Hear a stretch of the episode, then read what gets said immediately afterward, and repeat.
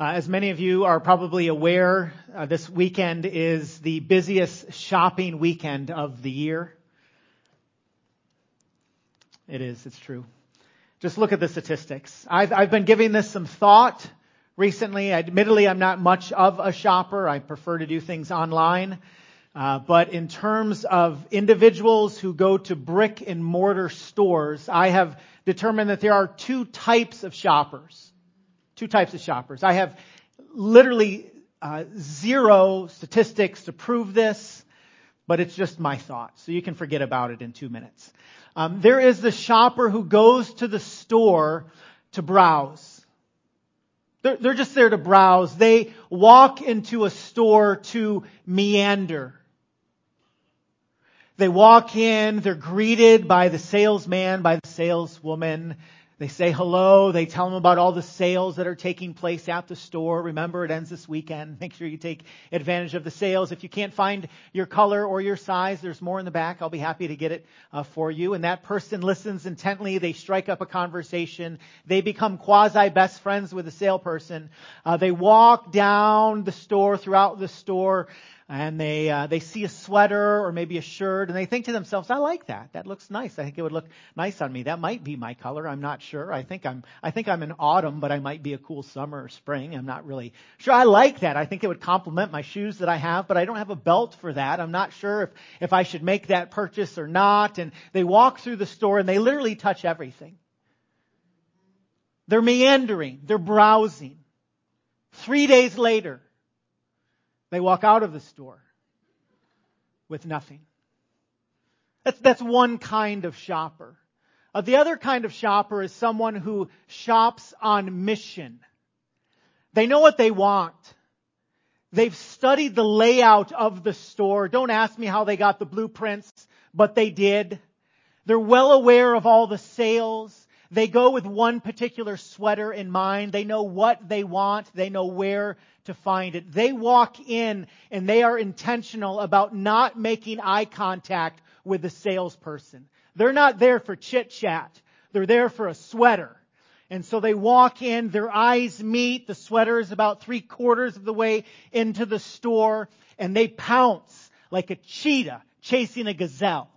They grab the sweater, they run to the front desk, they check out, they're in and out in 60 seconds. Meanwhile, 17 people who are meandering through the store have passed them by. But this person is on mission. They are like a Navy SEAL in there, in and out. The only way that you would know that they were actually there is if you looked at the video in the back. Two different ways to shop. One, to browse, to meander, and the other way, shop on mission. Uh, there are multiple ways that you can live your life. You can browse, uh, you can meander, or you can live on mission. And this morning I want to encourage you to live on mission. And I want to encourage you to live on mission uh, because Jesus uh, lived this way. Uh, Jesus was the most mission minded man ever to walk the planet.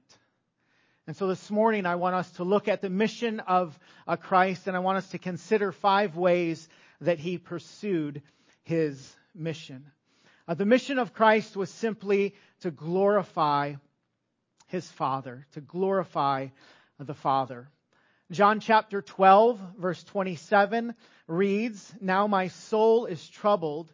What shall I say? Father, save me from this hour. But for this purpose I have come to this hour. Father, glorify your name. Jesus comes uh, to the end of his life and he uh, reiterates his mission that he has been given. And the mission of Christ is to glorify his Father. It goes without saying, but Jesus did not live an aimless life. He did not walk through this life and simply drift. Uh, he was the most mission minded man ever. Uh, Jesus lived a purpose driven life way before any pastor wrote a book about it. And his purpose uh, was to glorify God. Now I say that, and that may sound rather churchy to you. You may have heard that saying or that phrase before, glorify God. But what does it mean? What does it mean to glorify uh, the Father?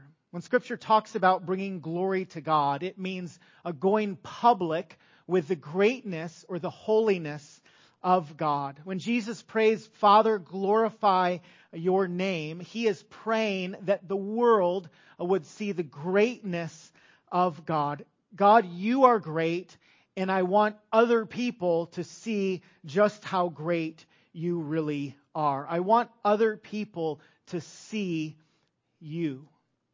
Jesus lived for God's glory in all that he did. His purpose, his stated mission, uh, was not easy. Uh, living for God's glory is not an easy way uh, to live. When Jesus neared the end of his life, he prayed, Now my soul is troubled. Or some translations will say deeply troubled. The idea here in the original text is one of revulsion or horror or anxiety or agitation. When Jesus reached the end of his life and said, My soul is troubled because he was living for God's glory, uh, he was admittedly uh, confessing to the fact that the road he would travel would not be an easy one. In other words, Jesus was not out of touch with reality. Isaiah chapter 53, in describing the life of Christ well before Jesus rolled onto the scene, said of Christ that he was despised and rejected by men, a man of sorrows and acquainted with grief. And as one from whom men hide their faces, he was despised, and we esteemed him not. This was uh, the life of Christ. Matthew chapter 26, verse 36, as Jesus nears the end of his life, uh, reads that Jesus went with them to a place called Gethsemane. And he said to his disciples, Sit here while I go, while I go over there and pray. And taking with him Peter and the two sons of Zebedee, he began to be sorrowful and troubled. And then he said to them, My soul is very sorrowful, even to death. Remain here and watch with me. And going a little farther, he fell on his face and prayed, saying, My father, if it is possible, let this cup pass from me. Nevertheless, not as I will, but as you will. Um, Jesus knew the cost of bringing glory to the Father. Um, the life of Christ was not an easy life. Uh, sometimes when we think about the Christian life, we think the Christian life is a pursuit of comfort or ease or our very best life uh, right here and right now. And yet, when you read through the pages of Scripture and you study the life of Jesus, you will oftentimes find just the opposite of that. Um, you will find a difficult life and a hard life.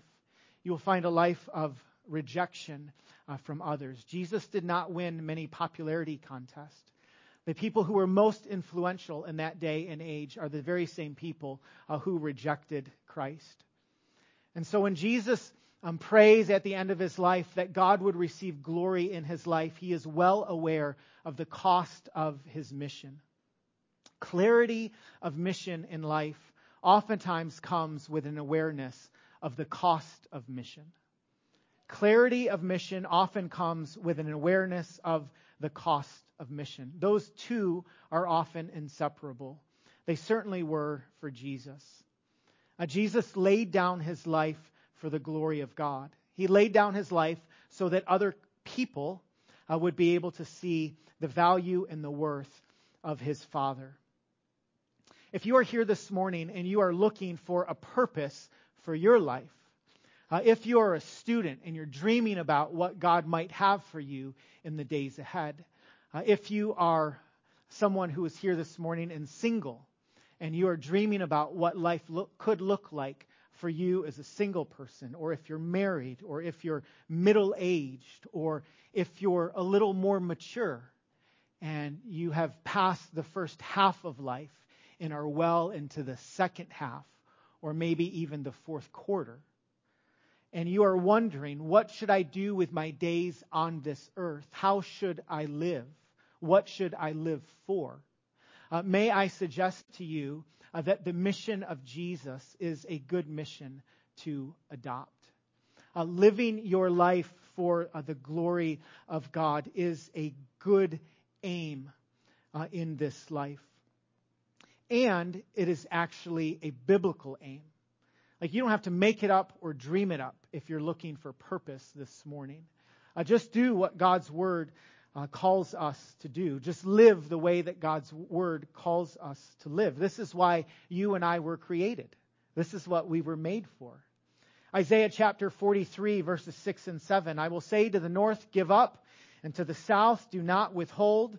I bring my sons from afar and my daughters from the end of the earth. Everyone who is called by my name, whom I created for my glory, whom I formed and made. If you are wondering why God created you or made you or what God has for you, um, his aim for your life is found in verse 7. He created you uh, for his glory. He formed you and made you so that people would see uh, the greatness of God in your life.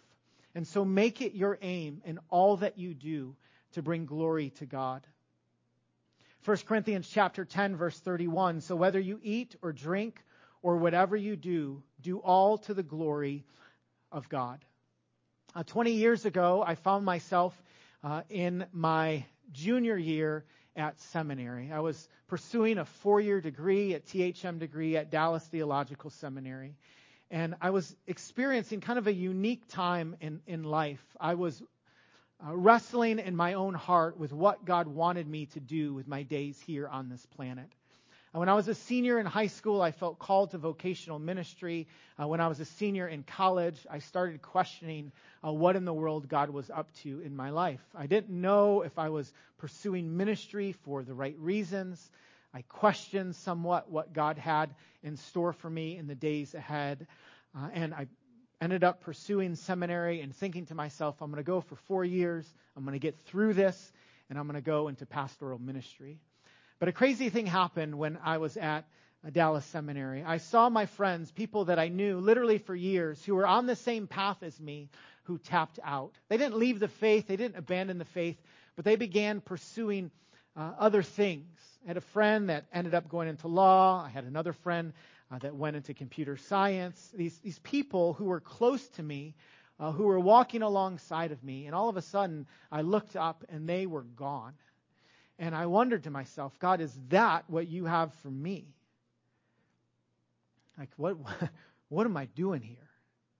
I was married at the time. Melissa and I didn't have any children. And I just wondered if I was pursuing pastoral ministries for the right reasons. And during that time of reflection and prayer, I came across a book, and uh, this book was published some 20 years ago, and uh, in 2003. And it's a book by the author John Piper. It's titled "Don't Waste Your Life." And I remember reading a paragraph that I don't want to say changed the trajectory of my life, but it affirmed and confirmed uh, what God was doing in my heart. Books oftentimes do this, by the way. You read a book, and seldom do you remember the whole thing. Uh, oftentimes you'll remember a quote or two, a passage or two, a paragraph or two. You know, something that you highlight, that you circle, that you go back to. And, and, and I highlighted and circled and drew arrows to this paragraph and have gone back to it many times over the course of the last 20 years. Uh, John Piper writes in his book, Don't Waste Your Life, you don't have to know a lot of things for your life to make a lasting difference in the world.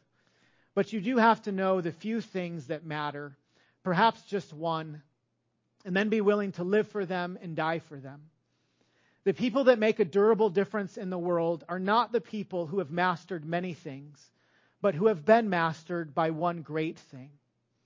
If you want your life to count, if you want the ripple effect of the pebbles you drop to become waves that reach to the ends of the earth and roll on into eternity, you don't need to have a high IQ.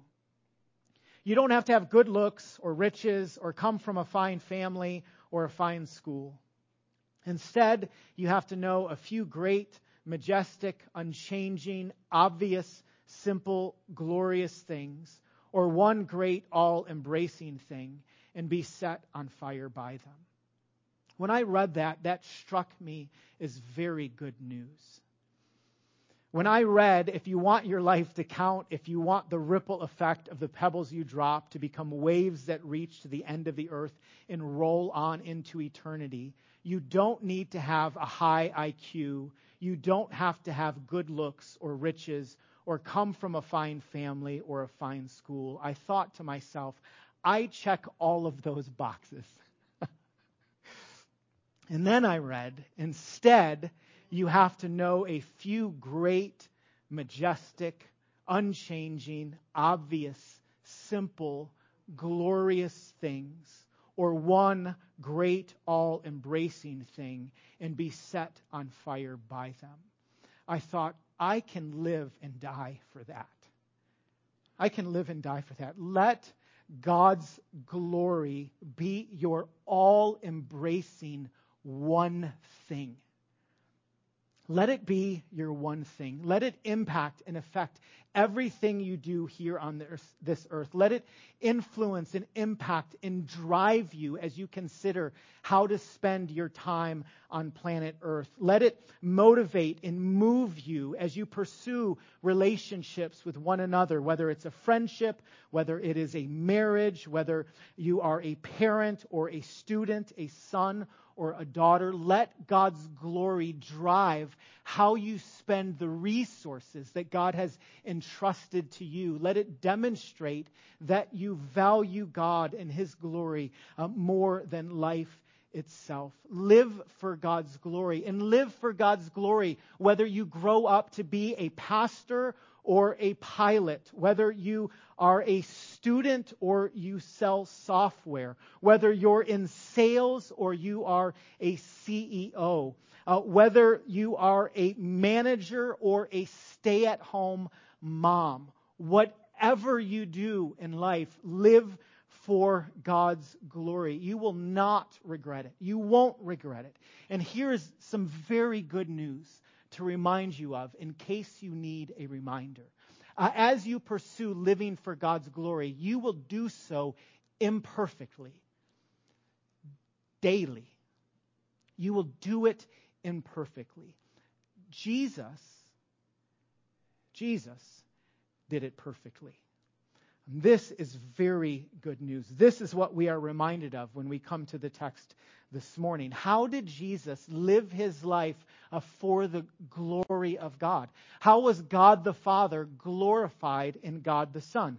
Well, we're told in the text uh, God is glorified when dead people are raised to life. Look at the text, John chapter 7, verse 21. Now my soul is troubled, and what shall I say? Father, save me from this hour. But for this purpose I have come to this hour. Father, glorify your name. Then a voice came from heaven. I have glorified it, and I will glorify it again. What is God talking about when he says, I have glorified it and I will glorify it again? I believe that God the Father is talking about how he has raised dead people back to life. God the Father is going, I have done that. Jesus, you've raised people back to life. And I'll do it again. What is the Father referring to? He's referring to the Son. Just as Jesus raised people from the dead, God the Father is going to raise Jesus from the dead. When dead people are raised to life, God is glorified. Because that's unusual, is it not? I tell people all the time resurrections on the whole are not going up. It's rare. And when it happens, God is glorified. God is seen as great. I believe that this is true not only of physical resurrections, the handful of them that we read about in Scripture. I believe that it is true of spiritual resurrections as well. When we are spiritually dead, and God, by the power of His Spirit, breathes life into us and makes us spiritually alive, that's a miracle. That's a miracle. When you talk to 100 people and you share the gospel, and maybe 99 of them are like, okay, dude, get away from me. That's crazy talk. And, and then there's one maybe that says, I, like, I believe. I'm in. If you're a Christian here this morning, that happened to you somewhere along the line. Maybe it happened when you were five or when you were 15 or when you were 50. Maybe it happens today. Like you walked in here and you're like, whatever, like I'll go. I'm not happy about it. And, and you hear the good news of the gospel and you go, man, I'm in. That's a miracle when that happens.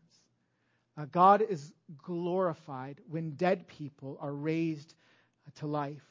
Uh, God is also glorified when just judgment is made. God judged the world uh, with the death of Christ. John chapter 12, verse 31 reads, Now is the judgment of this world. Now think about it. We don't like to talk about this, right? This is not like happy Christmas devotional, but, uh, but it is, or it can be. It can be. Because Jesus came to, to judge the world. We see this in other places in John's gospel.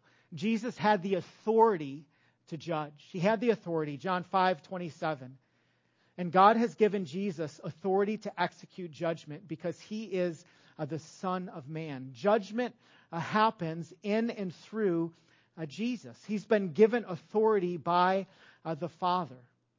This judgment that Scripture talks about is both a future judgment and a right now judgment.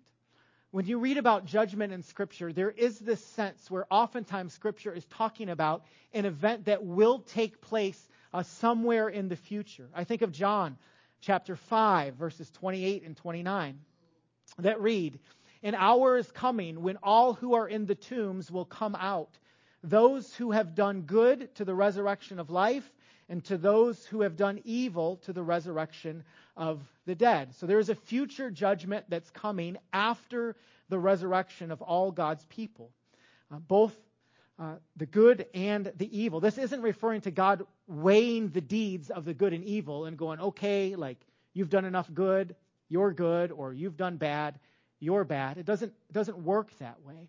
But Scripture is saying that there is a judgment uh, that is to come for people who have not uh, trusted in Jesus. But when Jesus came and lived and died and rose again, uh, he came with a just judgment that is present day, here and now. In other words, the judgment that Jesus uh, came down with impacts you and me today. How did that happen?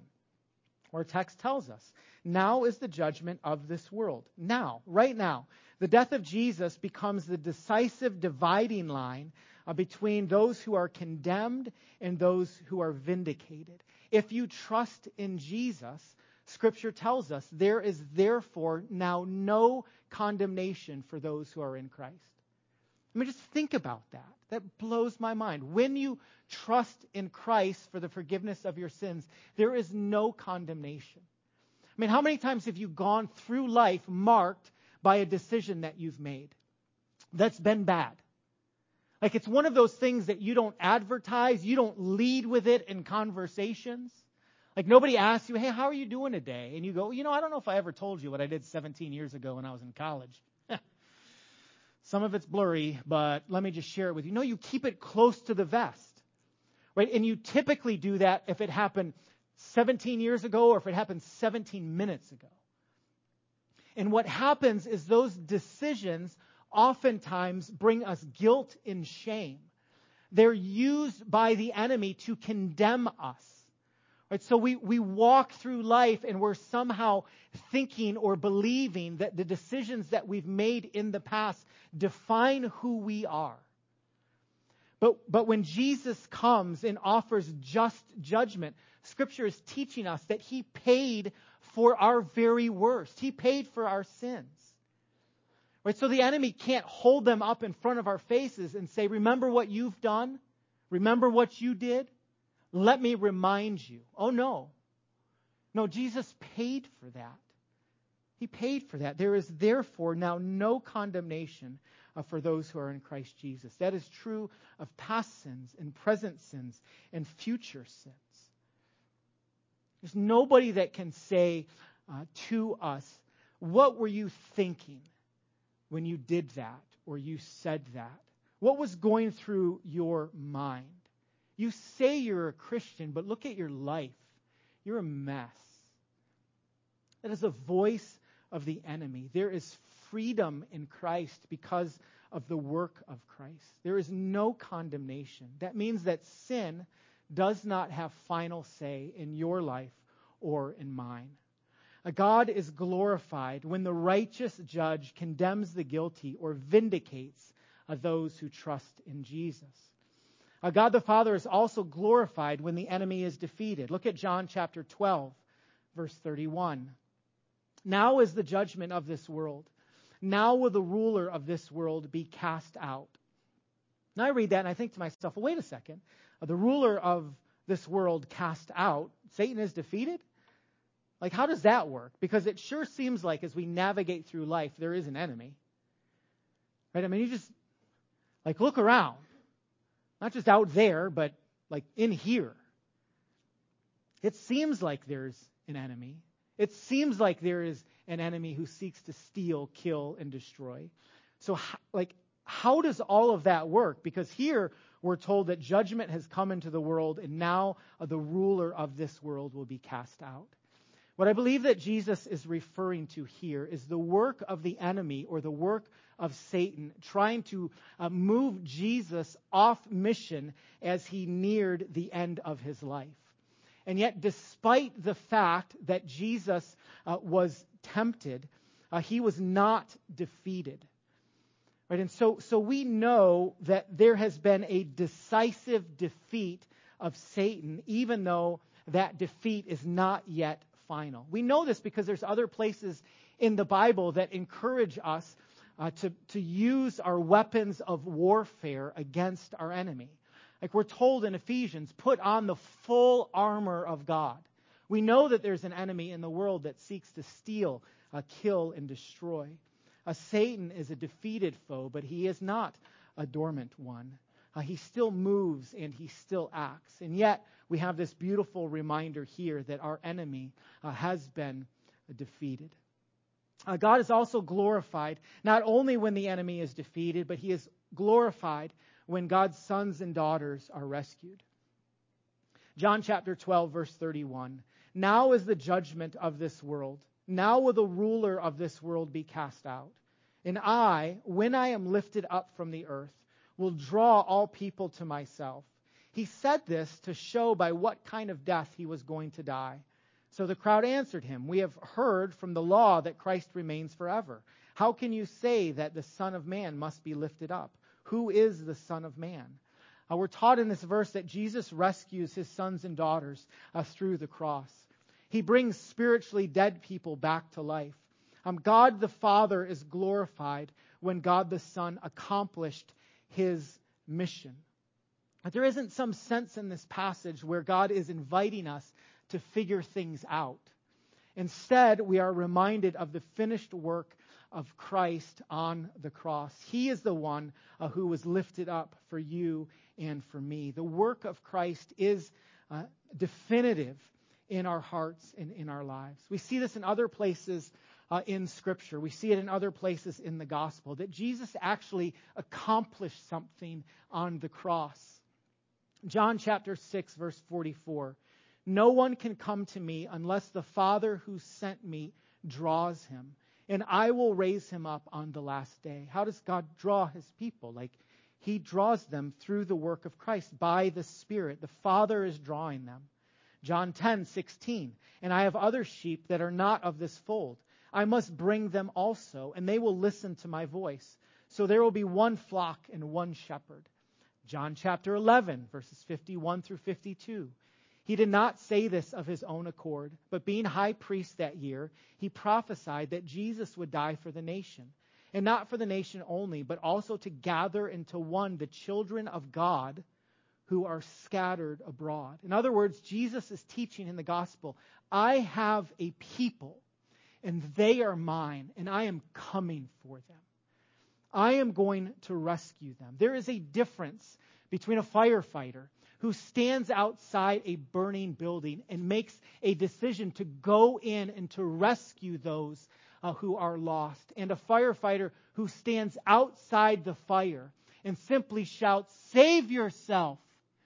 Save yourself! Jesus went into the fire.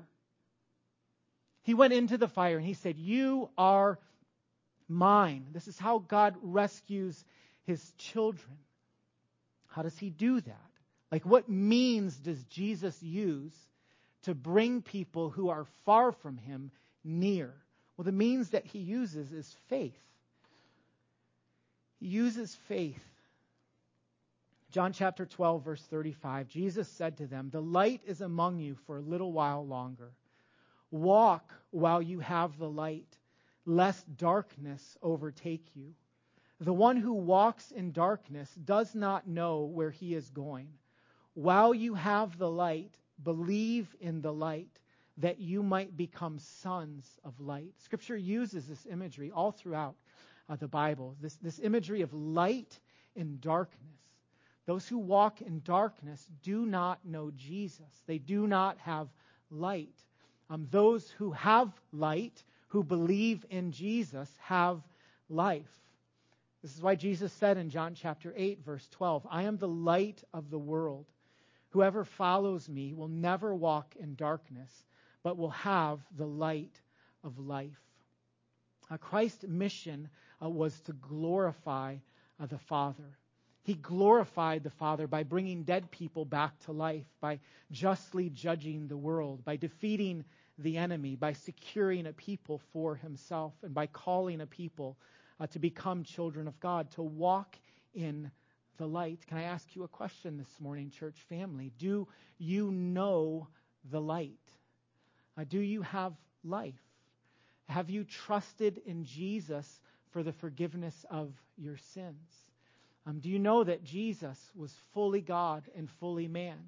Uh, he was sent by God the Father on a rescue mission uh, to this earth to do what you and I could never do, uh, to live a perfect life and to die a sinner's death, uh, to be buried but to be raised back to life three days later. Uh, because of the work of Jesus, you and I uh, have the offer of eternal life with God forever by faith, not trusting in our works, anything that we say or could do, but by trusting in the finished work of Jesus. If you do not know Jesus this morning, I invite you um, to walk in the light and experience the light that he offers. You can choose to live this morning one of two ways. You can choose uh, to meander through life, or you can choose uh, to live on mission. Uh, by the power of God, uh, may you choose that mission uh, to glorify God. Would you pray with me? Father God, thank you so much for your kindness that you have demonstrated to us through Jesus. Lord, thank you that you are the life giver. Lord, thank you that you have a people for yourself, sons and daughters that you have called uh, to know you and to follow you and to walk with you. Lord, if there are people who are far from you this morning, I pray uh, by the power of the living God that you would move in their hearts in such a way uh, that you would instill faith into their hearts. Lord, that you would draw them to yourself. Uh, God, for us, I pray that we would uh, live lives on mission. Lord, our time is short on planet Earth. I pray that you would help us make the most of it. Uh, God, we love you. We thank you so much that you loved us first. We pray these things in Jesus' name and by your Spirit. Amen.